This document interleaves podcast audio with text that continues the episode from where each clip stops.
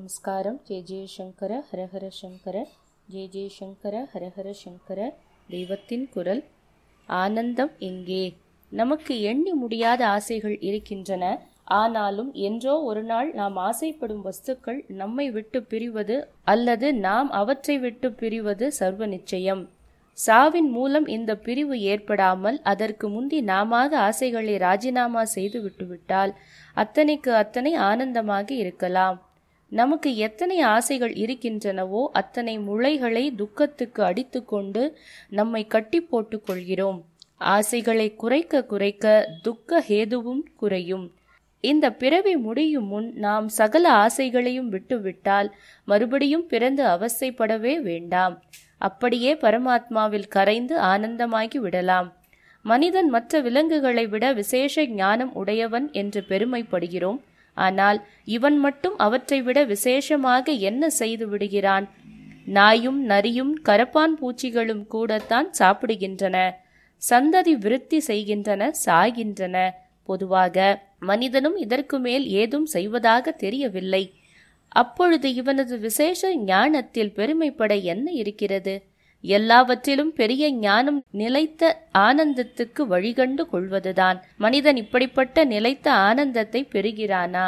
யோசித்து பார்த்தால் பரம தாத்பரியமாக தெரிவது இந்த ஞானம் ஆனந்தம் நாம் என்பது எல்லாம் ஒன்றுதான். நாம் உண்மையில் யார் என்பதை உணரும் ஞானம் வரும்போது நாமே ஞானமயமாக ஆனந்தம் என்று கண்டு கொள்வோம் வெளி வஸ்துக்கள் இருந்து நமக்கு ஆனந்தம் வரவில்லை. நம்மிடமிருந்தேதான் ஆனந்தம் பிறக்கிறது.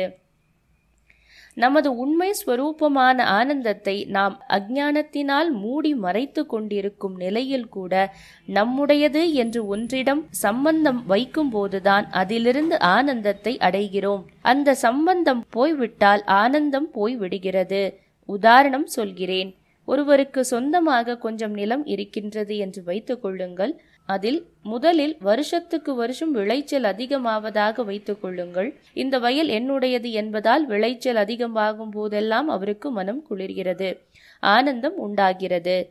அப்புறம் விளைச்சல் குறைய தொடங்குகிறது. வயலை வேறு ஒருவருக்கு விற்று சாசனம் பண்ணி விடுகிறார். மறுபடி அடுத்த வருஷம் அதே வயலில் ஏகமாக விளைச்சல் கூடியிருக்கிறது. இப்போது அதை பார்க்கும்போது இவர் மனம் குளிரவா செய்கிறது? அடடா போன வருஷம் நம் கையில் இருந்தபோது தரிசு மாதிரி பொட்டாலாக இருந்தது. இப்போது எவனோ ஒருவனுக்கு அதிர்ஷ்டம் அடிக்கிறதே என்று வயிற்றெரிச்சல் தான் உண்டாகிறது. எனது என்ற சம்பந்தம் இருந்த மட்டும்தான் அமோக விளைச்சலில் சந்தோஷம் இருந்தது. பிறகு அதே விளைச்சலில் உணர்ச்சி அடியோடு மாறிவிட்டது. இன்னோர் உதாரணம் சொல்கிறேன். என்னிடம் பல பெற்றோர்கள் குழந்தைகளை அழைத்து வந்து அவற்றுக்கு சித்த பிரம்மை இருக்கிறது அது நிவிருத்தியாக வேண்டும் என்று கேட்டுக்கொள்வதை பார்த்திருப்பீர்கள். இதற்கு நேர்மாறாக ஒரு தகப்பனார் நடந்து கொண்டார். அவர் இரண்டாவது கல்யாணம் செய்து கொண்டவர் இளையாளுக்கு மூத்தாள் பிள்ளையோடு ஒத்து வரவில்லை. ஏக சண்டை போட்டு குடும்பம் பிரிந்தது. இவர் இளையாள் தரப்பிலேயே இருந்தார் பிள்ளையை கைவிட்டு விட்டார். அவர் ஒரு நாள் என்னிடம் வந்து மூத்தாள் பிள்ளை இளையாளுக்கு பில்லி சூனியம் வைத்தான். நல்ல வேளையாக அது அவனையே திருப்பி அடித்து விட்டது என்றார்.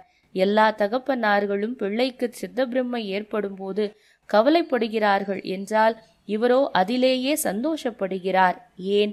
இவருக்கு அவனிடம் நம் உடையவன் என்ற சம்பந்தம் போய்விட்டது. இளையாளிடம் மட்டும் நம் உடையவள் என்ற எண்ணம் இருக்கிறது. அதனால்தான் அவளுக்கு ஹானி இல்லை என்றால் இவர் ஆனந்தப்படுகிறார். மாயைக்கு ஆளான நான் என்பதன் சம்பந்துக்கே இத்தனை ஆனந்தம் இருக்கிறது என்றால் எதிலும் சம்பந்தப்படாமல் பூரண ஞானமாக இருக்கிற அந்த வெறும் நான் எத்தனை ஆனந்தமயமாக இருக்கும்? வெள்ளம் போட்டால் கசப்பு பாகற்காய் கரியிலும் சிறிது தித்திப்பு இருப்பதை உணர்கிறோம். வெள்ளத்தின் சம்பந்தத்துக்கே தித்திப்பு இருப்பதால் அசல் வெள்ளம் தித்திப்பு மட்டுமே என்பதில் சந்தேகம் என்ன? கசப்பான துக்க உலகத்தின் நான் என்பதின் மாய கிரணங்கள் சம்பந்தப்படுகிற போதே அதில் தித்திப்பு ஆனந்தத்தை பெறுகிறோம் என்றால் அந்த நான் மட்டுமே ஸ்வச்சமாக நிற்கின்ற போது எத்தனை தித்திப்பாக ஆனந்தமயமாக இருக்க வேண்டும்?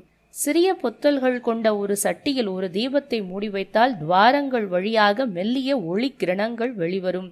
மாயையால் மூடப்பட்ட ஆத்ம தீபத்திலும் இந்திரிய துவாரங்கள் வழியாக கொஞ்சம் கொஞ்சம் ஆனந்த ஒளியை பார்க்கிறோம். மாயை சட்டியை உடைத்துவிட்டால் ஆனந்த ஜோதிர் ஆனந்த ஜோதிர்மயமாகவே ஆகிவிடலாம். துவாரங்களின் அளவை பொறுத்து பலவேறு அளவுகளில் ஒளி வெளிவந்தாலும் உள்ளே இருப்பது ஏக ஜோதிதான். நாம் மாயை சட்டியை உடைத்துவிட்டால் உலகத்தில் பார்க்கும் வித்தியாசங்கள் எல்லாம் மறைந்து எல்லாம் ஒன்றான ஆனந்த ரூபமாகவே தெரியும். மாயை எப்படி உடைப்பது என்றால் ஆசைகளை அடக்குவதுதான் வழி. மனம் இருக்கும் வரை ஆசைகள் இருக்கத்தான் செய்யும். அதனால் மனத்தை அடக்கிவிட வேண்டும். மனம் அடங்கிவிட்டால் மரண நிலையில் இருப்பது போல் ஒரு சக்தியுமின்றி ஜடம் மாதிரி ஆவோம் என்று எண்ணக்கூடாது. மாறாக இதுதான் சகல சக்திகளுக்கும் ஆதாரமான நிலை. சாதாரணமாக ஏதாவது ஓர் அங்கத்தில் ஊனம் உள்ளவர்களுக்கு இன்னோர் அங்கத்தில் அதிக தீக்ஷண்யம் இருக்கும்.